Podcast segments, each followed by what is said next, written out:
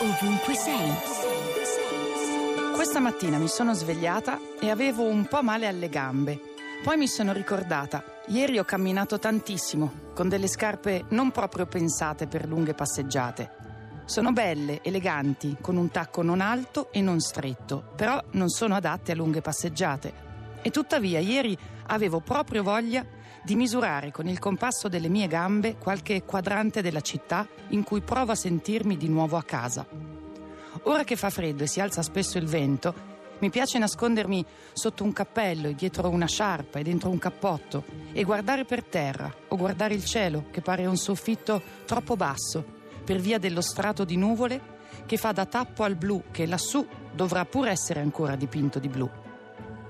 Mi sono abituata a camminare e a saltare al volo su qualche mezzo pubblico vivendo in un'altra città e non riesco a perdere questa abitudine.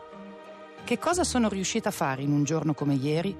Mica poi tanto, qualche commissione, ma nel frattempo ho vissuto amori immaginari, mi sono venute delle idee, ho canticchiato, ho guardato le facce della gente, ho anche visto la paura degli scippi in metropolitana. Insomma, ero per strada ad annusare quello che si muoveva dentro e intorno a me. Radio 2, ovunque sei.